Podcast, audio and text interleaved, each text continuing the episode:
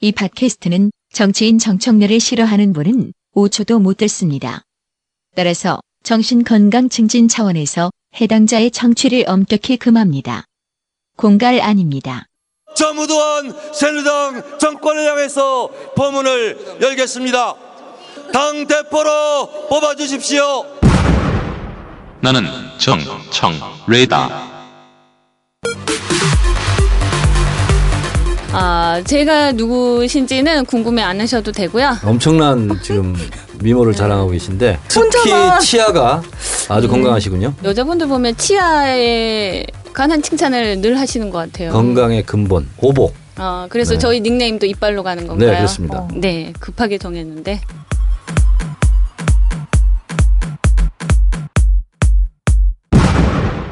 네, 썩은 이빨 1회 유진서 팀장님 소개해 주시죠. 예, 저 유지서고요. 예, 출판사 팀장을 맡고 있고 이번에 정청래 의원님 책을 냈습니다. 자, 썩은 이빨 2회 우리 주진우 기자님 나오셨습니다. 왜 썩은 이빨? 싫어요. 썩지 않았어요. 다시 했어요. 네, 안 썩은 이빨에 주진우 기자님 나오셨습니다. 안녕하십니까, 주진우입니다. 네. 네. 예, 썩은 이빨 3회 우리 정청래 의원님 나오셨습니다. 여러분 안녕하십니까. 이 시대의 참 저술인 정청래입니다. 베스트셀러 작가로서 좀 우습네요. 네. 아, 남들은 무섭게 봐요. 아, 그래요? 네. 왜? 얼굴이 커서요. 네. 얼굴이 커서 확 들이대면 사람들이 움찔움찔 놀라요. 네. 아, 요즘 의원님 근황이 어떻게 되세요? 밭농사 저번에 배추 많이 심으셨던데 잘 되세요? 제가 징계를 하루 앞두고 네. 스피노자의 네. 말씀처럼 내일 중징계가 내려질지라도 나는 한 그루에 오이를 심겠다. 오이를 심었어요. 네. 수확을 했어요. 네. 그래서 징계가 안 풀려. 네. 다시 그거 다 뽑아내고 오이, 고추, 가지 뽑아내고 배추 심었어요. 김장을 대비하는 거죠. 우리가 항상 날이 더울 때는 네. 추운 겨울을 또 준비해야 되지 않습니까? 그 몇 포기 심으신 거예요? 500포기. 저는 삶에 있어서 네. 진짜 포기를 모르고 살았는데 배추 500포기를 지금 심었어요. 우리 주 기자님도. 저는 오직 한 분, 그분을 위한 취재를 열심히 하고 있습니다. 아, 네. 그래요. 일주일에 사흘은 항상 그분을 위한 취재로. 근데 MB 스토커예요? 우리 시대가 이렇게 좀 망가지고 조금 가치가 신념이나 뭐 정의나. 근데 본인이 얼굴이 좀 망가져 있어. 누구요? 너무 그분을 생각하고 사랑이 짙어져서 힘드신 네. 거예요? 아니, 그분은 그렇게 얼굴이 반짝반짝하는데 온갖 음해에 시달렸습니다. 여러분 이거 다 거짓말하는 걸 아시죠? 나만 나빠지고 저만 늙는 것 같아서. 아니, 근데 슬퍼요. 주 기자한테 내가 질문할게. 네. 나꼼수 때는 네. 진짜 아이디어도 있고 취재력도 뛰어나고 그랬는데 그 이후로 뭐 기사 뜨는 기사가 없어. 아니, 기억이 없다니. 아니, 그리고 그 이후로 한 번도 내 기사를 써본 적이 없어. 아니, 그렇죠. 주 기자가. 제가 그 전에도 안 썼어요, 사실은. 아, 그랬어? 네. 제가 정봉주, 정청래에 대한 기사는 멘트도 쓴 적이 없습니다, 사실은. 그래서 주 기자가 쓴 기사를 읽어본 적이 없어요. 아, 의원님은 의원님 이름이 나오지 않으면 안 읽어. 자음과 모음. 네. 예, 팀장님 나오셨는데. 네. 제가 책을 읽었거든요. 네. 근데 본인이 쓴 건 맞습니다. 맞아요. 이렇게 자기 자랑을 계속 군데군데. 아, 저도요. 제정신이면 그 정도로 쓰기는 어려워요. 저는 읽으면서 또 이런 얘기하면 되게 뭐라 그러실 것 같은데 의원님 되게 사랑스럽던데요? 네, 귀여우신 분도 네. 있더라고요. 네. 되게 소년 감성도 있으시고 네. 따뜻한 이렇게 정신을 좀 그런 얘기를 정신을 잘못된 점은 자랑질이 심하다시는 거. 아니, 그건 뭐 태생이 그래요, 태생이. 쓰신 이유가 있으세요, 특별히? 뭐 쓴 이유가 따로 없어요. 그냥 자랑질하려고 썼어요. 네. 누가 잘 알아주지 않아서. 그렇습니다. 네. 본인 스스로 셀프 자랑하려고. 네. 다른 정치인들도 다 책을 내는데. 네. 다른 정치인의 책보다 이거는 읽을만 하다. 네. 이거는 가치 있다. 이렇게 생각하는 점이 있을 거 아닙니까? 점이 있죠. 네. 네. 뭐 특별한 건 아니고요. 그냥 제 어렸을 때 얘기. 그리고 정치를 왜 하는지. 그리고 특히 제가 강조하고 싶었던 것은 분단 극복, 조국 통일. 아니, 그 우리 어머니가 16살에 시집 와서 18살에 큰아들 낳고 45살에 저를 10번째로 낳았어요. 근데 저희 집사람도 10번째 막내야. 저도 10번째 막내. 근데 28년간 배불러 있었어요. 근데 저희 어머니의 애가 1921년생이니까 일제치하, 한국전쟁, 보릿고개 다 지나서 한국 현대사 굽이굽이 어려움을 다 겪어온 분이거든요. 남편은 일본에 징용 끌려갔다가 목숨만 간신히 건져서 살아오고, 저희 어머니뿐만 아니라 한국 현대사의 슬픈 어머니의 상징으로 제가 그리고 있죠. 아주 소설적 문학성을 가미해서. 저는 또 다르게 해석을 했어요. 그 어머니를 국민으로 해석을 했거든요. 그래서 그 큰 어머니 곁으로 간다. 그걸 국민 곁으로 간다. 이렇게 해석을 해가지고, 아, 이분이 이런 면이? 이런 생각을. 그렇게 자꾸 얘기하면 책이 안 팔린다니까. 알았어요. 네. 딴 얘기예요, 그럼. 야, 실패를 위해서 잘 가고 있습니다. 정봉주원이 추천사를 썼는데, 이 사회에 존재하는 정책자는 말도 안 나. 이게 말이야 막걸리야. 이 사회에 존재하는 정청래는 빛입니다. 가능성입니다. 그래서 그를 죽이지 못해 안다라는 이도 많은 것입니다. 말도 안 되는 얘기. 근데 이걸 어떻게 편집인은 그 뒤에다 실을 생각을 하셨어요? 아, 그래서 그 이벤트 페이지에서는 뺐습니다. 아, 뺐어요? 네, 그 장면 뺐습니다. 그 문구 뺐습니다. 훌륭하십니다. 네. 이 정청래는 강한 사람이다. 정청래는 최전방 공격수다.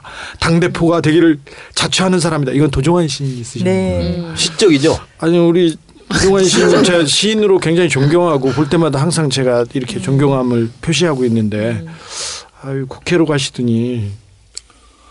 그분은 국회에 오셔도요, 국회의원이 아니에요. 네. 도의원이에요, 그냥. 아, 그래요? 네. 도의원. 에이, 좀 재미가 없네요. 도종환 의원이니까 도의원이죠. 네. 정식 의원, 정의원, 네. 정청래. 알겠어요.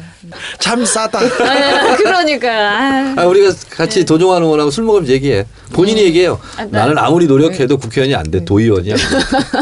갑자기 막말의 대명사가 돼가지고. 그렇죠. 아니, 근데 그 친구들이, 그러니까 조중동과 종편에서 그렇게 트집을 잡고 쥐고 흔들려고 하는 건 아는데, 그 대상이 되니까 참 답답하시죠. 답답하셨죠. 아니, 저는 우리 보좌관들이요, 저보고 이상한 사람이래요. 왜요? 종편 채널A, TV조선 이런 데 막 나와서 막 씹잖아요. 네. 저 그거 보면서 웃어요.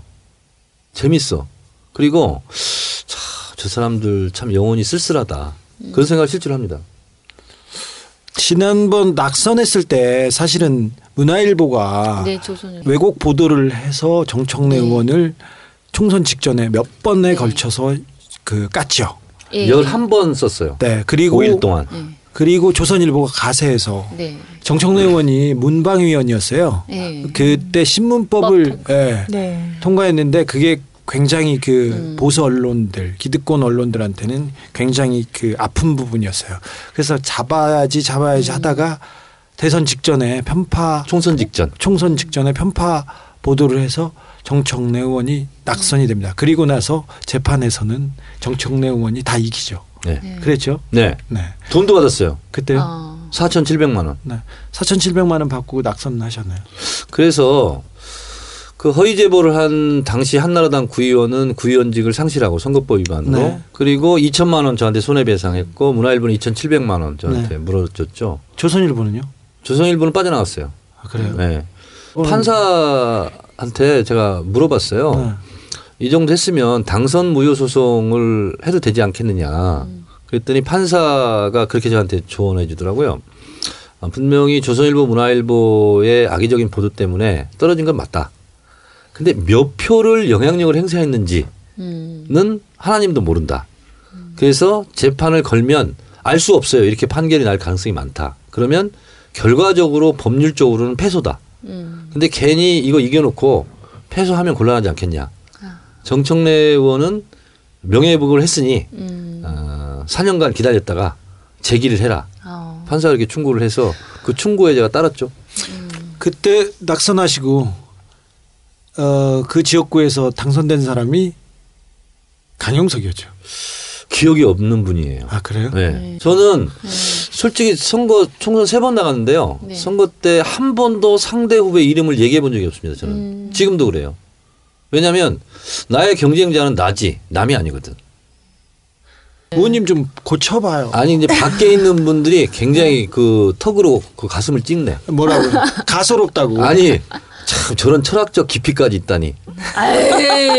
내가 원래 마하트마 간디 있잖아요. 비폭력 무저항주의 있잖아. 그 사상에 걸맞는 철학 사상을 내가 창시했잖아요. 삼도이즘. 사케이즘 또 알려보죠. 삼도이즘과 사케이즘. 더 낮게 더 겸손하게 더 열심히. 더 낮게 더 겸손하게. 그래가지고 미 대사관 저 점거하고 그러셨어요. 그러니까요. 아니 근데 겸손하신 거 치고 너무 자랑이 심하신 거 아닙니까? 그건 겸손이 아니잖아요. 아니 참 겸손인. 그렇기 때문에 그냥 보통 겸손인이 아니라 참 겸손인은 박근혜, 국정원, 조선일보 이러한 무한 권력과는 고개 빳빳이 들고 싸우고 네. 시장에 가면 할머니들 네. 있잖아요. 네. 뭐 이렇게 달래 냉이 파는 할머니들한테는 그냥 못 지나치고 항상 앉아가지고 자판에 앉아서 울 수 있는 눈물 흘리는 이런 겸손인 봤어요? 근데 아까 그 미 대사관 점거 얘기하셨는데 저는 그 부분 되게 흥미진진하게 봤거든요. 덕수궁 돌담길 끝자락에 하비비 하우스라고 네. 대사관저가 있는데 네. 거기 들어가기 전에 경찰이 지키고 있어요. 그때도 지키고 있었죠. 지키고 있었어요. 네. 그 옆에 정동극장이 있죠. 네. 거기에서 이렇게 넘어가는 길이 네. 있는데 그쪽으로 넘어가셨어요? 그랬어요. 그랬어요? 네. 넘어가셨어요. 덕수궁 이렇게 대한문에서 네. 출발하면 쭉 가잖아요. 그러면 네. 오른쪽으로 돌아요. 네. 근데 지금은 이제 이 뭐가 이렇게 있어요. 네. 뭐 박아놨어요. 이렇게 저희 때문에 네. 담을 바짝 차를 댔거든. 네. 근데 저희가 운전할 줄 아는 사람이 없었어요. 그때 뭐 차도 네. 차도 대한문까지 누가 태워다 줬어 사실은. 네. 근데 운전면허 하고 하루인가 며칠 갔다 온 친구가 운전을 거기까지 했는데 운전을 못 하잖아요. 근데 저희가 사전 답사를 했을 때 6시 반 새벽 전경이 맞교대를 하더라고. 그래서 그 틈 시간을 이제 치고 들어간 거거든요. 근데 저희가 차를 세울 장소에 청소부가 있었던 거야. 네. 근데 브레이크를 밟아야 되는데 악셀레이터를 밟은 거예요. 그래서 그 청소부가 치였어요. 그래서 저희는 또 들어가면서 굉장히 걱정을 했거든. 근데 다행히 그분이 뭐 타박상 정도 받아서 저희가 치료비도 물어주고 했는데, 근데 힘들었어요. 빨리 진압이 돼야 되는데 안 힘들잖아요. 네. 근데 진압을 못해 경찰이. 그래서 1시간 동안 태극기 두르고 계속 애국가 부르고 뭐 동지가 부르고. 이러고 있다가 1시간 후에 이제 진압이 됐는데, 진압될 때 무섭잖아요. 경찰들이 막 그러니까. 그래서 정경 한 명 목을 잡고 떼굴떼굴 굴렀어요. 근데 내가 위로 올라온 순간 정경이 방패를 찍어가지고 머리 여기 10반을 꿰맸어요. 네. 근데 그 맞은지 몰랐어요. 남대문 경찰서 갈 때까지. 네. 근데 막 경찰이 나중에 이제 저한테 그랬거든요. 신원 빨리 밝혀야 되잖아요. 그래서 내가 저도 이제 4번째 잡혀가는 거였거든 그때 경찰에. 그래서 아무도 이름 얘기하지 마 그랬거든. 그랬더니 이 자식 그러면서 뒤통수를 딱 때렸는데 때린 경찰이 너 이거 왜 이래 이렇게 된 거예요. 그 뒤를 뭐지 하고 만져보니까 피가루가 떨어지더라고. 한 움큼. 그 이제 찢어져가지고 피가 응고가 된 거예요. 아, 이게. 나 그거 잘 알지. 그 당시 나이가 27살. 아니 24살, 25살. 24살. 네. 그러니까는 저는 제가 24살, 25살 때는 저는 술과 연애밖에 몰랐거든요. 지금 26살이에요? 아니죠, 저는. 저 26살처럼 보이나요? 아, 28이구나. 아니야, 감사드려요. 감사드리고요. 네. 근데 저는 그 나이 때 정말 그런 거 몰랐거든요. 맞아요. 근데 의원님은 진짜 그런 거 생각하면 용기도 대단하시고. 정봉주 의원은 저기 여자한테 잘 보이려고 여자한테 인기를 끌려고 운동권이 됐거든요. 그때 운동권이요. 여학생들한테 인기가 많았어요. 그렇죠. 네. 멋있어 보이고. 그렇지. 지식인. 그다음에 시대를 고뇌하는. 그렇죠. 양심. 그래서 저도 88년도에 내 대학 4학년인데 6월 2일 날 조통특위장 내가 발족식을 했거든요. 네. 그 즉시 수배였어요. 그때 이제 머리 삭발하고 빨간 머리띠로 흰 두루마기 입고 흰 고무신 신고 그리고 이제 집회를 한 거거든요. 근데 항상 촌스럽게 데모하면 맨 앞에 나오는 사람들이 그런 사람이 있었어요. 네. 그랬어요 제가. 그게 멋있어 그 보이나 봐요. 그래요? 근데 뭐 멋있어. 그때 이제 정경들이랑 체류탄 쓰고 네. 연발탄 이제 진알탄이라고 그랬잖아요. 네. 그걸 쓰면 자욕하다고 안개 낀 것처럼. 그럼 이제 깃발만 딱 들고 서 있는 거예요. 그럼 그때 여학생들이 와서 손수건으로 눈물 콧물 닦아주고 휴지로 막 닦아주고 하는데 누군지 몰라요. 눈 감고 있으니까. 그러면서 그 여학생들이 나한테 사랑이 싹섰던 것 같아. 그래요? 또 그거는 의원님만의 짐작이실 뿐이잖아요. 짐작이지. 그러니까요. 근데 그 깃발을 들고 버텨야 되잖아. 버텨야 돼. 근데 그래서 일부러 체류탄을 쏘잖아요. 그러면 움직이지 않고 눈 코 다 열어놓은 상태에서 한번 온팡 맞아요. 그 다음에는 괜찮아. 내성이 생겨서. 저 체류탄을. 주기자도 근데 그런 거 맞아봤어요? 저도 좀 맞았죠. 몇 학번? 저는 90년대 학번인데 저는 대학은 잘 안 다녔는데 데모할 때는 꼭 가서 참에 머릿수를 맞춰줘야 된다고 생각했는데 처음에 이렇게 데모를 하면 사람들이 이렇게 앞에 앉아 있어요. 그러면은 앞에서 그 나이 그 고참 학번 여자분들이 맨날 그 연설을 해요. 연설을 하고 뭐 전대협 의장 오고 서총연 의장 오고 막 말을 하고 중간에 또 30분 정도 춤추고 율동해요. 그리고 나서 이제 이렇게 이제 몸으로 처음에는 몸싸움을 하다가 그러다가 이제 사수대라고 쇠파이프를 든 사람들이 가서 붙죠. 그러면 그때 이렇게 저걸 쏩니다. 이렇게 체류탄을 쏘죠. 네. 그게 거의 루틴인데 저는 그 앞에서 노래 부르고 이렇게 앞에서 이런 간부들이 와가지고 얘기하는 거 너무 싫었어요. 그리고 그 젠가도 너무 촌스러운 거야. 그럼 왜 이런 노래를 들어? 젠가가 뭐야? 투젠가라고 해줘. 못 알아들어. 못 알아들어. 그래서 해줘. 저는 그때마다 항상 커피숍에 있었어요. 쇠파이프를 들고 올라가서 커피숍에 있다가 붙었다 그럼 나가서 이제 시작하는데 이 체류탄이 눈앞에서. 아니 그럼 전투 소조였어? 주 기자가? 아니 뭐 저는 일단 어렸을 때부터 이렇게 몸이 날렵하니까 그걸 보고 전투 소조 맨 앞에 가서 정경하고 싸우는 사람 그걸 전투 소조 전조라고 그랬거든요. 그래서 저는 어떤 거였냐면 주진우 같은 이제 어린 후배들 있잖아. 자 전조 1조 앞으로. 그럼 이제 주진우 나가는 거야. 자 후퇴. 자 전조 2조 앞으로. 전조 그거 하는 사람이었어요. 근데 눈앞에서 처음에 그 체류탄이 터진 거예요. 근데 너무 매워서 다른 애들 도망가는데 저 혼자 쓰러졌어. 전경 이제 그러면은 백골단 아저씨들이 오는 거예요. 와서 이렇게 잡아가고 그러는데 저는 쓰러져 있으니 안 잡고 다른 애들 잡으러 가는 거야. 아니 근데 여학생이 안 구해줬어? 저는 보이지는 게 아니어서. 아니 쓰러져 있는데 백골단 아저씨. 웬만한 남학생들이 여자들이 다 구해주는데. 아 그래요? 사수대를 어떻게 구해줘요? 앞에 나가 있으니까. 없잖아요.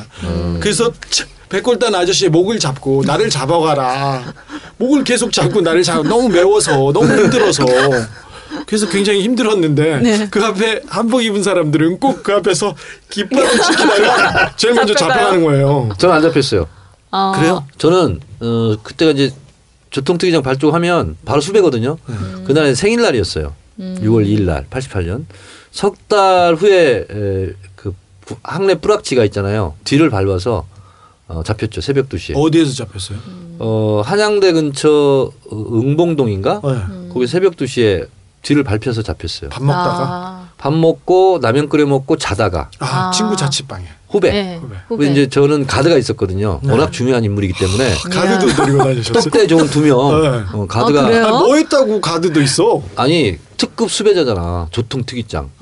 그래서 가드가 항상 따라다녔는데. 그 가드는 후배들인 거예요? 후배. 운동하는 진짜 이 힘센 애들. 네. 오면 대신 잡혀가고 몸으로 밀어. 아니 근데 주기자도 아는 놈이야. 그 한 놈이. 네. 지금도 이제 팟캐스트 나오고 그러는데 내가 갔으면 이 투쟁 위원장을 사수를 해야 될 거 아니야. 입을 씌워놓고 조용히 해 새끼들아. 딱 그러니까 한마디도 못하고. 내가 잡혀갔는데 지들끼리 그랬대. 난 이미 잡혀갔는데 몇 시간 후에 야 안기부 갔냐? 뭐 이러다가 자기들끼리 나왔다는 거야. 이게 무슨 가드야. 그래서 잡혀가신 거예요? 그래서 잡혀갔어요. 근데 딱 잡혔는데 안기부 애들 있잖아요. 안기부 애들이 잡았어요. 그래서 본부장 같은 데 탁 태웠는데 이제 밖을 볼 수도 있잖아. 이 뒷목을 탁 쳤는데 손으로 목이 꺾여가지고 못 들겠더라고. 그리고 을지로 어느 호텔인지 모텔인지를 갔는데 혁대 풀러요. 뒤잡고 고개 숙이고 발꿈치만 보고 와. 그래서 이제 모텔방에 갔는데 물부터 키더라고. 그리고 수건으로 가리고 손 묶이고 한 30시간 맞았어요. 쉬지 않고. 근데 단 한 번도 그만 때려라. 용서해달라라고 하지 않았어요. 계속 맞아요. 근데 이게 눈을 가리면 얼마나 공포스럽냐면 눈을 뜨고 맞잖아요. 그러면 무조건 반사라는 게 있어 몸이. 움찔움찔하면서. 근데 이 무조건 반사를 마비시키는 거야. 굉장히 공포스러워요. 근데 한 30시간을 때리더니 저한테 그러더라고. 이 책에 있는 내용인데 야 이 새끼야. 야 빨갱아. 너 데모도 좋지만 좀 먹으면서 해라. 몸이 이게 뭐냐. 그러면서 안 때리더라고. 그때 제가 52kg 나갔어요. 1m 75에. 그러니까 수배받으면서 굉장히 예민해지죠. 밥 못 먹죠. 잠 못 자죠. 그러니까 쫙 빠져가지고 눈만 살아있었어. 눈만. 근데 도발이가 힘들어요. 네, 힘들어요. 그리고 오른쪽에서 주먹이 날라면 왼쪽으로 쓰러지고 왼쪽에서 주먹이 날라면 오른쪽으로 쓰러지고 뒤에서 까면 앞으로 쓰러지고 꼬꾸라지고 그거 한 30시간 한 것 같아요.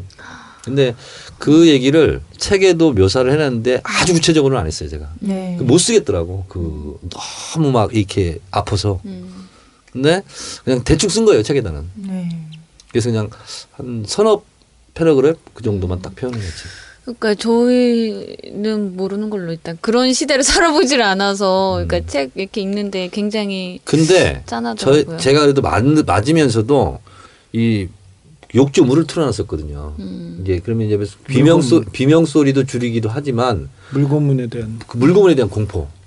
너 여기서 잘못하면 물고문 할 수도 있어. 이거 암시를 주는 거거든. 그래서 맞는 건 맞겠는데 물고문 당하면 박종철 열사가 물고문 당하다 죽었잖아요. 그 고통, 그 심리적 압박이 진짜 대단하더라고. 근데 다행인지 불행인지 물고문을 안 당했어요. 아니 그게 맞고 뭘 불어라 뭐 그런 게 있어요. 무조건 때려 가면. 그냥 때려요. 네. 뭐 질문도 없어요. 네, 무조건 때리고 그다음에 그때 뭐 대학생의 가장 비합 조직장인 분이 있었어요. 근데 그 사람 그 숙소를 대라. 그거 있어요. 소재지를. 그러니까 조통특위를 실제로 비합 지하 언더에서 총지휘하는 그 선배를 불러라. 난 실제로 몰랐거든. 생각해보면 그러니까 그때 전대협에 네. 한참 전성기였지 않습니까? 네. 그래서 전대협 선배들이 많이 국회로도 오고 사회 전반에 진출했죠. 그러니까 그때 제가 활동할 때 최전성기였고 네.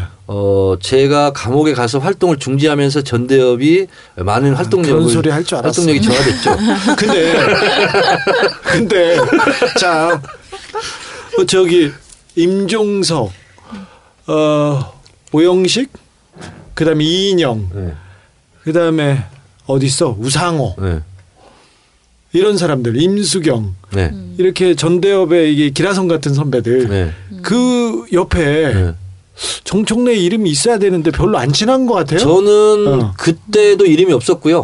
그때도 지금도 이름이 없어요. 그러니까 네. 아니, 국회 와서 배치 달고 나서는 좀 친해져야 될 것 같아요. 독자파. 네. 아니 뭐 좀 밑보이는 게 아니라 뭐가 좀 감정이 골이 있나 그런 건 아니고 네. 인디펜던스 스트림 독립적 흐름이라는 게 있잖아요. 아 진짜 영어 발음 웃기다. 영어 선생 한 건 맞아요. 15 years ago I was an English teacher but I am not good at English. 정청래 정봉주 진짜 영어 발음 웃기려고. 그래도 아니 그래서요. 네. 근데 왜 그 선배들하고는 이렇게 같이 이렇게 처음에 아니, 정치 입문할 때도 네. 그 사실은 그분들은 되게 그 동교동계 DJ의 그 자양분 네. 젊은 피 수혈 네, 그 사람들이 굉장히 키우던 사람들이었어요. 그래서 수월하게 정치에 입문했다고 볼 수도 있고 그다음에 그 이후에 그분들이 걸어가는 길도 김민석 선배 같은 경우는 굉장히 많이 키워졌죠. 그래서 잘 나갔었는데 그런 분들하고도 조금 정치 입문이 조금 결이 다르지 않습니까? 저는 노사모로 출발했죠. 네. 현실 정치를 네. 따지고 보면 네. 그리고 언론개혁 시민단체에서 활동했고 그다음에 지역 경선 통해서 국회의원 후보가 됐죠. 그런데 그때 2004년도에 아무도 제가 될지 몰랐어요. 여기 누구였어요? 여기가 쟁쟁한 사람들이었어요. 네. 그래서 누구였으면 경쟁자에 대해서 전혀 천상천하 아무도 이름을 기억하지를 못하고요. 그리고 기억하더라도 저는 얘기 안 한다니까요. 아 그러니까. 네. 그래서 그게 묘한 특징이에요. 제 상대 후보를 절대로 얘기 안 해요. 저는. 왜냐하면 나한테 관심 갖는 것도 내가 부족한데 남한테까지 어떻게 관심을 또 가져. 그래 남들이 남에 대해서 관심을 갖는 게 싫구나. 아무튼 어떻게 되셨어요? 네. 됐어요. 네. 탄도리로 돼가지고. 탄핵이 아니었어도 저는 됐을 거예요. 알았다고요? 네. 알았다고요? 네. 그래서 탄도리라는 얘기 듣는 게 솔직히 좀 억울해요. 그래요? 네. 본인은 본인의 능력으로 충분히 될 수 있는데. 능력 이런 걸 떠나서 그때 분위기가 그랬어요. 여기서요? 지역에서? 네. 어떤 분위기예요? 구체적으로? 제가 이 동네에서 학원을 했잖아요. 네. 그래서 학원에서 돈 많이 벌었습니다. 처음부터 인지도 높았고 네. 그리고 하면서 좋은 일을 많이 했어요. 제가 솔직히. 그래서 저를 거쳐간 학생이 12,000명이에요. 아무튼 지역에서 네. 학원 강사로 그다음에 학원을 해서 돈도 많이 벌고 좋은 일을 많이 해서 인지도가 네. 높았다. 네. 그래서 충분히 될 거였다. 실제로 제 지지 세력이 그 계층이었거든. 그래서 그때 KSY라고 있었어요. 그 제 컨설팅을 했었거든요. 근데 그 전에 없었던 기록이라고 그러더라고요. 40대 여성의 몰표. 여론조사 해보면. 학부모. 그때 당시 당선되시던 나이가 어리셨잖아요. 만 38세. 젊으셨죠. 예. 아, 그래요. 30대. 만 38세. 예, 그러니까요. 이렇게 40대층 부모님들한테 이렇게 잘 어필이 됐나 봐요. 뭘 어필해? 말을 안 해서. 어떻게 어필하셨을까? 무슨 어필을 하려고. 진짜 잘 나갔어요. 왜냐하면 우리는 학생만 가르치지 않는다. 엄마도 가르친다. 그래서 엄마들이 필수적으로 제 강의를 2시간 들었어야 돼요. 노래방에서? 아니, 우리 대강에서. 그래서 그때 엄청난 감동의 물결이었죠. 강의. 그리고 강의를 들으러 올 때는 솔수건을 준비해 오셔라. 제가 이렇게 얘기해요. 왜냐하면 강의 도중에 울거든. 왜냐하면 엄마로서 내가 우리 아들한테 참 부족했구나. 내가 잘못해줬구나. 이것을 느끼게 했거든요. 그게 아니라 영어 선생님이어서 영어 발음을 보고 듣고 막 우는 거 아니에요? 우리가 저길 다닌다고. 엄마들 앞에서 절대 영어를 하지 않았어. 애들 앞에서도 안 하는 거야. 애들 앞에서는 했지. 네, 근데 애들한테 얘기했지. 원장 선생님은 발음 빼고는 실력이 출중하니까 발음은 생각하지 마라. 그렇죠. 발음 말을 했죠. 대학 입시에 발음은 안 나오고. 그때는 발음 안 나오고 리스닝 이런 거 없었어요. 지금도 뭐 발음이 대학 시험에 중요하진 않죠. 반영되진 않죠. 모르겠어요. 하도 오래전에 살았어. 발음하면 또. 발음하면 또 정청래. 정청래 하면 중국어 아닙니까? 중국어. 맞아요. 네. 낙선하고 이제 네. 자 낙선하고 중국 가서 네. 중국 갔지 내가. 네, 그 얘기가 재밌어요. 네. 2008년도에 중국을 갔죠. 지금부터 몇 년 전이죠? 7년 전이죠. 네, 그러네요. 워 치니엔 치엔 워 자이 중국어로 하면 따시에 시에시 하니. 아니 근데 성조가 없어. 워 논리 시에시. 아니 성조가 없어. 아니 근데 성조를 무시해야 돼. 그 사람들이 알아들어요? 무시하는데? 왜냐하면 우리도 어차피 안 될 거. 미국 사람이 와서 얘기하잖아요. 우리 억양하고 다 다르잖아요. 근데 우리 이해하잖아요. 외국인이기 때문에. 워스 와이고런, 워스 한국어런. 그러면 이게 성조가 다 틀려요. 근데 이 사람은 한국 사람이라 다 알아들어요. 본인들이 의역을 해서. 근데 성조를 신경 쓰다 보면 한마디도 못합니다. 성조까지 어떻게 외우냐고. 그러니까 예를 들면 이게 발음은 무시하고 그냥 해라 질러라 이거하고 또 뭐 같아요. 그러니까 성조는 무시하고 대신 발음은 정확해요. 제가 예를 들면 구어지야 이게 이제 지아가 이름이거든요. 그러면 구어지야 이렇게 가는 게 맞아요. 근데 이것까지 하다 보면 중국어가 늘지가 않아요. 제가 무슨 통역권 할 것도 아니고. 그래서 저는 처음부터 성조는 무시하자 대신 발음 파인 헌 정치에더 발음은 매우 정확하다 이런 뜻이에요. 정취에더. 그러면 중국 사람들이 다 알아들어요. 그리고 성조가 개판이다 이런 얘기는 안 하고 발음이 정확하다. 이렇게 칭찬들어요. 하나를 버리고 그냥 하나에 집중하잖아. 네. 그래서 그냥 무대 프로 막 중국말 하는 거죠. 근데 성조를 무시하니까 굉장히 용감해지더라고요. 워싱거 헌 용감. 내 성격이 굉장히 용감해졌다는 게 싱거 성격 한 용감. 그러니까 발음만 아는 거야. 발음만. 그리고 이제 한국 사람한테는 성조도 모르고 발음도 모르잖아요. 그때는 괜히 성조도 잘하는 것처럼 말해야지. 그 사람이 우리나라 사람들은 한국 사람들은 중국말을 잘 모르니까 중국어 진짜 잘한다 이렇게 돼요. 말만 빨리 하고 많이 말만 빨리 하고 많이 알면. 그리고 발음은 정확하니까. 그 중국에 1년 정도 계셨던 거죠. 예, 쯔요4거 위에. 단 10개월. 쯔요. 10개월 동안에 진짜 공부 많이 하신 거죠. 10개월 동안 공부를 조금 해놓고 자기가 중국어 다 씹어 먹은 것처럼 세계단을. 진짜. 그때는 중국어 진짜 열심히 했어요. 왜냐면 7시에 일어나서 우유 한 컵 빵 하나 먹고 8시까지 자전거 타고 학교를 가요. 한 2km 되는데. 2km 되는 데를 구했어. 원래 자전거 타고 다니려고. 그러면 8시에 수업 시작하면 90분 두 타임이 끝나요. 그러면 인민대에 학생이 와 있어. 여학생이. 그러면 그 친구랑 첫날 만났는데 진짜 황당하더구만. 아무 말도 통하지 않아. 난 니하오, 씨에씨 이것밖에 모르고 갔거든요. 근데 밥을 먹어야 되잖아. 그 대화가 안 되니까 그 친구가 나를 손을 끌고 가더라고. 학생 식당으로. 그래서 쉐성 방관. 했는데 아니 무슨 10원짜리 이런 걸 먹는데 날라다녀요 밥이. 일주일 동안 밥을 못 먹었어요 실제로. 중국 음식 어려우면 되게 어려울 텐데. 그래서 결국은 어떻게 막 사전 찾고 네이버 뭐 중국어 사진 발음 연습하고 해가지고 좀 괜찮은 식당으로 가자. 그래서 직원 식당을 간 거야. 그랬더니 지로판 닭고기 예. 그래서 닭고기만 먹었어요. 한 달 동안. 지로판. 이제 한다 나면 개육이거든. 아. 개육. 닭고기를. 그래서 아. 지로라고 그래요. 그래서 지로판만 먹었어. 그런데 이제 자꾸 이제 하면서 공부를 하니까 그 친구랑 이제 대화가 되기 시작해요. 뚜이화 커능 대화 가능. 어.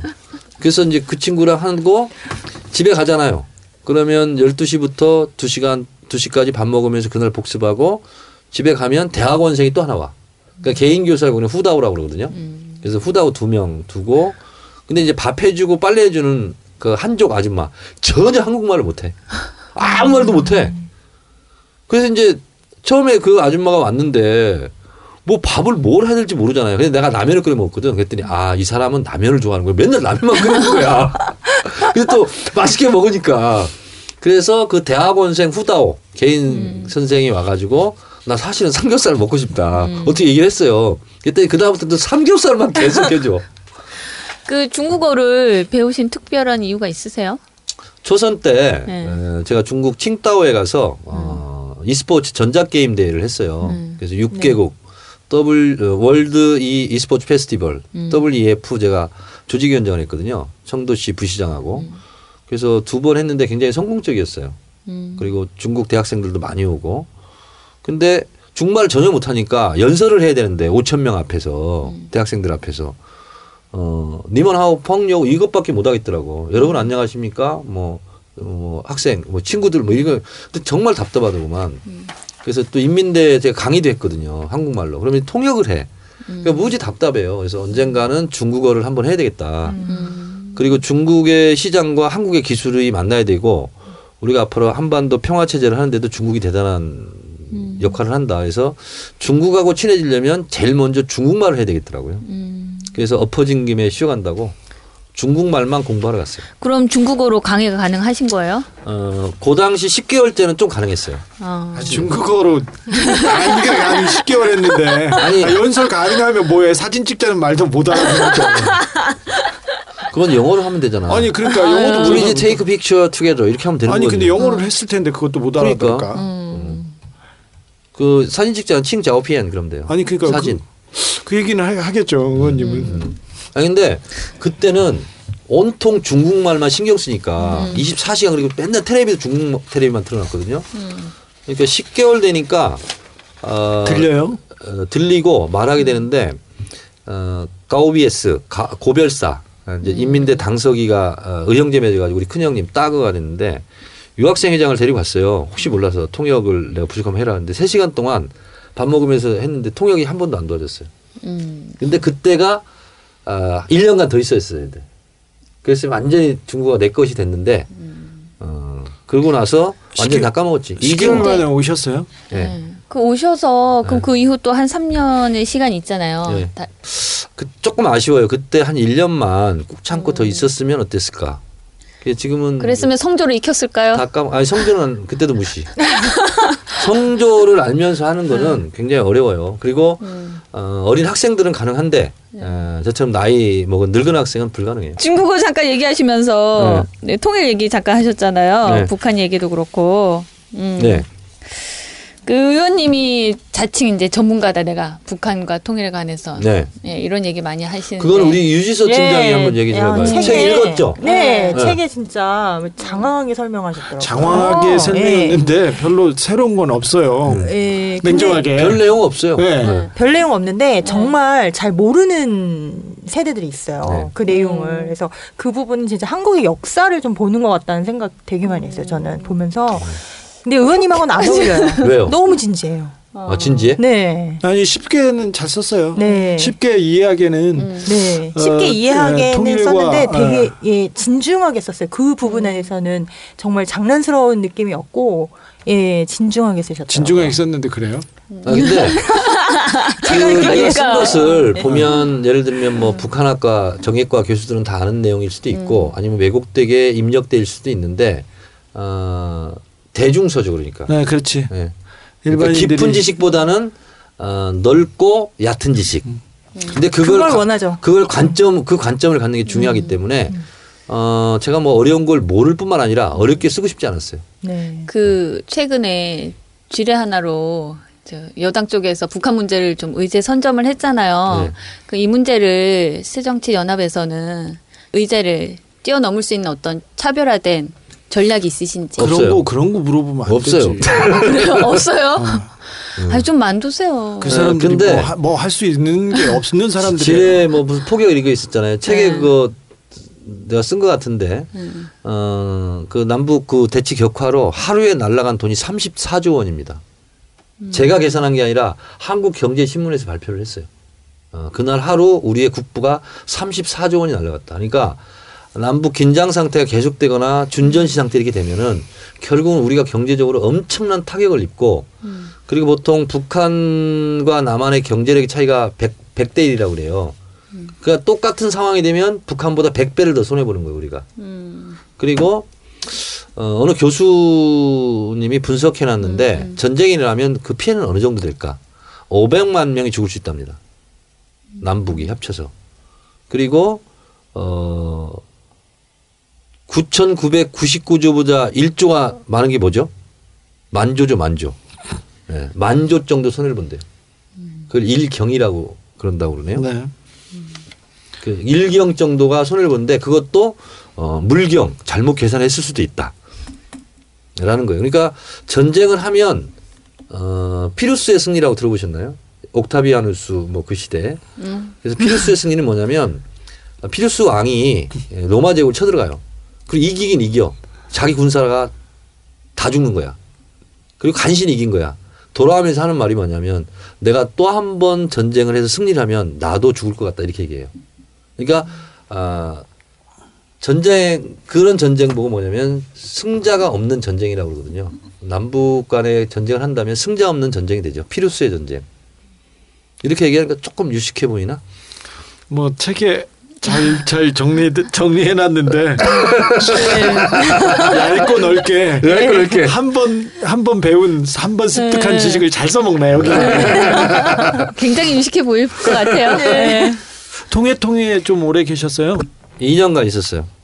2년간. 예, 예. 근데 이제 제가 좀 겸손하게 말씀을 드리면 사실은 88년도에 조국 통일 운동을 시작을 해서 그때 학생 때 2,500명 학우들 앞에 제가 맹세를 한 게 있어요. 앞으로 내 인생을 사는데 어떠한 곳에서 어느 일을 하든 내가 통일에 관련된 일을 하겠다라고 약속을 해요. 근데 그 약속을 그때 들었던 학생이 기억을 하는 친구들이 없을 수도 있어요. 네. 근데 저는 항상 그 생각이 장면이 떠오르고 저한테는 너무 충격적인 순간이었고 충격적인 날이었거든요. 네. 태어나서 처음으로 혈서도 써봤고 그리고 수배가 됐고 또 그래서 구속도 됐고 두들겨 맞기도 했고 그래서 그때에 가졌던 생각을 될 수 있으면 유지하려고 노력을 많이 해서 우리 아들 셋 이름도 통일 관련 이름을 네. 가졌어요. 한라에서 백두까지 조국 통일 그날까지 한백. 그 마음 한결 같아라 한결. 아무리 어려워도 늘 푸른 소나무처럼 한솔. 그래서 통일 분단 이 문제는 30년 놓지 않고 있는 화두죠. 그리고 저는 기본적으로 그렇게 생각을 해요. 정치라는 것은 국민의 행복에 복무해야 되는데 국내 정치 많은 것을 성공했다 하더라도 남북관계를 잘못 관리해서 뭐 전쟁이 일어난다. 그러면 그건 실패한 정권이다. 저는 이렇게 생각해요. 네, 모든 것이 잿더미가 되기 때문에. 그래서 정치 영역 속에서 현 단계에서 가장 높은 정치의 가치는 분단 관리 그리고 평화 관리. 저는 이 문제라고 생각해요. 그 자녀분 아들 셋 얘기하셨는데 집에서도 아들분들한테 이렇게 밝고 쾌활한 아버지세요? 집에 가면은 말을 안 합니다, 제가. 밖에서 많이 말 많이 하고 밖에서 말을 집에 가서 안 하고 지쳐. 집에 가면은 쓰러져 자. 그리고 그 인터넷 검색을 또 해야 되니까 대화할 시간이 없어요. 그리고 잘 때는 항상 트위터를 보고 그리고 팟캐스트 하나를 골라서 머리맡에 놓고 잡니다. 잠이 잘 와요. 팟캐스트를 들으면서 자면.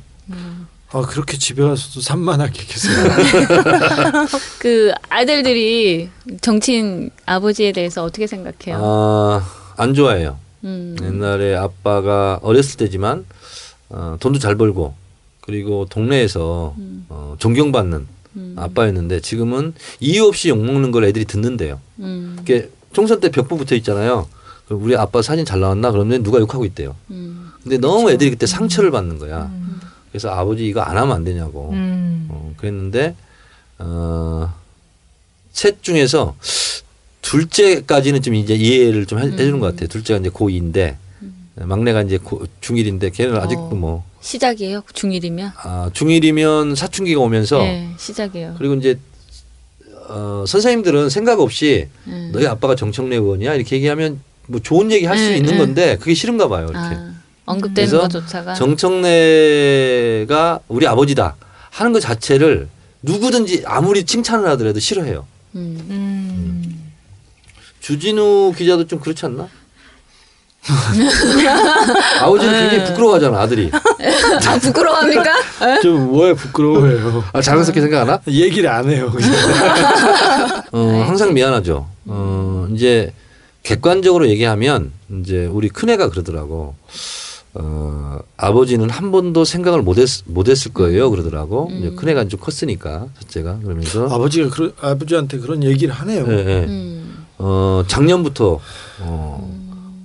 얘기해요. 그러면서 아버지는 한 번도 이런 생각 안 해봤을 거예요. 그러면서 국회의원 아들로 사는 게 얼마나 힘든지 아세요? 그렇게 얘기해요. 그리고 우리 애가 이제 문화일보 조선일보 때문에 그때가 초등학교 6학년이었어요. 한참 민감할 때. 그리고 재판을 걸었잖아요. 재판을 이겼잖아요. 근데 그때 재판에서 이기고 나서 외식을 갔어요. 닭도리탕 먹으러. 갔다 오는 자리에 얘가 그때가 그러니까 중2 때일 거예요. 그러면서 그때 처음으로 얘기하는 거예요. 아버지는 이길 줄 알았어요. 재판. 아버지는 그럴 뿐이 아니잖아요. 중2가 그래요. 그러면서 사실 아버지 그때 문화일보 조선일보가 계속 그 허위보도 막 이런 거 과장보도 왜곡보도 했을 때 제가 사실은 그 초등학교 쳐들어갔어요. 혼자. 가방 메고 뛰어갔대요. 그 학교에. 그래서 운동장에 서서 우리 아버지는 그런 말 폭언 같은 거 할 사람이 아니다고 혼자 고래고래 소리를 질렀다는 거야. 그 초등학교 운동장에 가서. 그리고 혼자 울면서 집으로 왔다고 그러더라고. 근데 그 얘기를 2년 후에 처음으로 했어요. 재판 다 이기고 외식하고 돌아오는 차 뒤에서. 그래서 나는 운전하면서 울고 우리 집사람 조수석에 앉아가지고 울고 그랬죠.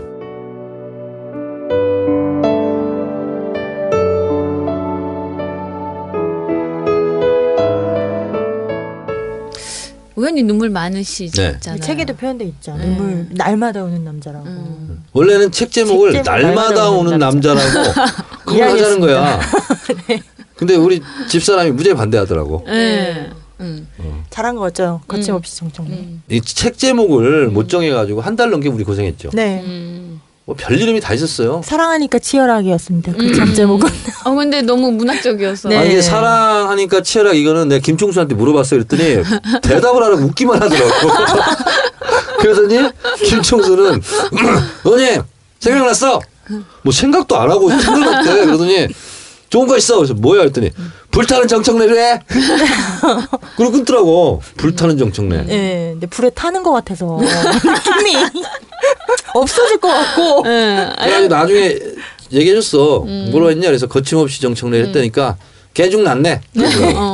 아니 뭐 의원님 행보랑 잘 어울리는 제목이어서 좋더라고요. 저도. 원래 최고위원 선거 나갔을 때 캐치플레이즈였어요. 당대표가 되겠습니다. 그리고 연설 마지막에는 야당답게 정청래, 거침없이 정청래 이렇게.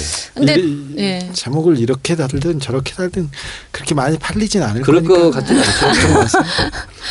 아니 근데 뭐 당대표가 되겠다, 뭐 야당을 야당답게. 네, 그러시다가. 아니 근데. 저는 그 얘기가 만내리라고 생각했어요. 일단 야당의 당대표가 되겠습니다. 그리고 야당을 야당답게 얘기했는데 지금 새정년이에요. 새민년이에요. 아니면 민주당이에요. 저는 아직도 민주당이라고. 야당. 야당이 있긴 한 건가 이렇게 생각을 합니다. 박근혜 정부가 이건 아니다 이렇게 생각하는 사람은 많은데 그렇다고 해서 민주당인가 거기에서 이 대안이 믿을 만하지 않거든요. 내 대신 싸워줄 만한 사람도 없다고 생각하고 그렇기 때문에 이게 대안 세력으로 생각하지 않아서 계속 이 정권이 그냥 높은 지지율과 그리고 그 아나무인 아무렇게나 가지 않습니까? 민주당이 의석수가 부족해요. 민주당이라고 계속하네요. 야당이 의석수가 부족해. 의석수가 부족하다고 하더라도 버텨주고 싸워주고 끌려가더라도 이건 잘못됐다고 얘기를 해주는 그런 부분이 있어야 되는데 그런 부분이 부족해서 야당에 대한 신뢰가 계속 떨어지고 있는데 뭐 문재인 대표에 대한 신뢰도 마찬가지고요. 자, 야당의 역할, 야당의 목 이런 부분에 대해서 정청래가 얘기해 줄 것이라고 생각했는데 그 부분은 조금 적었어요. 주 기자의 날카로운 지적에 당을 대표해서 사과드립니다. 근데 그 부분도 이제 들어가 있긴 한데 네. 곳곳에 그런 게 있긴 있죠. 근데 이제 제가 생각하는 야당의 길과 그리고 대다수 우리 당 국회의원들이 생각하는 야당의 길이 좀 다른 것 같아요. 네. 저는 영어로 치면 발음 안 좋다고 또 욕할 것 같은데 어포지션 파티잖아. 반대하는 당이거든요. 근데 이제 이 기본이 야당이 영어로 그거잖아요. 반대라는 개념이 하나 있고요. 또 하나는 파티잖아요. 당. 파티는 파트의 파생어예요. 파트는 부분이잖아요. 전체를 대변한다는 것은 아무도 대변하지 않는다는 뜻이에요. 저는 그래서 우선 문재인을 찍었던 48%를 지켜야 된다. 그 생각인 거죠. 그래서 저는 왼쪽 최전방 공격수를 자임했고 그리고 내가 맨 앞에 가서 싸울 테니 뒤따라와라. 근데 싸우다 보면 아무도 없어요. 저 혼자 하고 있는 거예요. 근데 야당으로서 야당성이 없다 이제 하는 얘기는 뭐냐면 싸워서 이기라는 게 아니라 싸울 의지는 있냐? 뭐 이런 거거든요. 그래서 국민들은 싸우다가 표가 부족해서 표결되게 하면 지잖아요. 근데 졌다고 해서 뭐라고 하는 게 아니라 지는 건 지더라도 질 때까지 최선을 다해서 국민들에게 아 야당이 그래도 해보려고 하네. 아 그래도 짠하네. 이런 마음을 들게 하는 게 아니라 그 반대로 니네들 싸울 의지는 있는 거야? 라고 국민들은 의심을 갖고 있는 거예요. 저는 그 부분에서 우리 지금 새정치민주연합이 국민들의 신뢰를 못 받고 있다라고 생각해요. 근데 쉽게 얘기하면 더 싸우자 저는 이런 거고 근데 왜 시끄럽게 하냐 또 이런 분위기가 당에서 있는 거고 시끄럽다 조용히 해라 이런 분위기가 있다는 거죠. 이대로 근데 가면 총선은 치러볼 수는 있는 건지 모르겠어요. 북에서 만약에 총 한 번만 쏴주면 그쵸. 총선은 뭐 그냥 날아가는 거 아닌가요? 그래서 이제 제가 수학에서 보면 1사분면 2사분면 3사분면이 있지 않습니까? 영어 강사가 갑자기 또 네. 수학까지 하고 그러면 저는 3-4분면에 있어야 된다는 거예요. 야당은. 그래서 약간 왼쪽 약간 아래쪽. 그래서 -1, -1. 저는 그 지점이 야당이 있어야 될 길이라고 생각하는데 근데 어떤 때 보면 1-4분면에 있어요. 1, 1. 네, 기득권이죠. 네. 그래서 저는 계속 3-4분면 -1, -1 이 지점을 타격하자라는 건데 제 의견에 동조하는 의원이 몇 명이나 있습니까? 잘 모르겠어요. 그거. 아니 근데 정치인은 뭐 날랜 사람이고 뛰어나야 됩니다. 표범처럼. 근데 그런 사람보다 코끼리처럼 사람을 몰고 이렇게 네. 가는 게 정치인이고 지도자인데 네. 그 지도자의 생각으로는 네. 이렇게 몇 명이나 데리고 가고 있다고 생각하세요? 저는 지금 코끼리를 몰고 가는 네. 그런 포지션이 저는 아니라고 생각하고 있고 저는 표범보다 빠른 치타 2-3명이 더 있었으면 좋겠어요.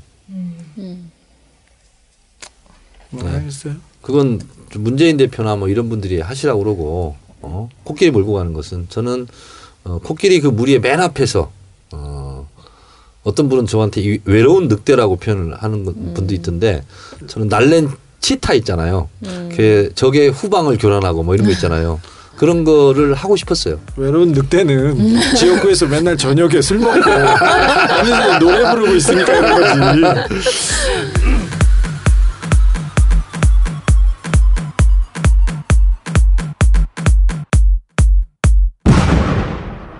나는 정청래다.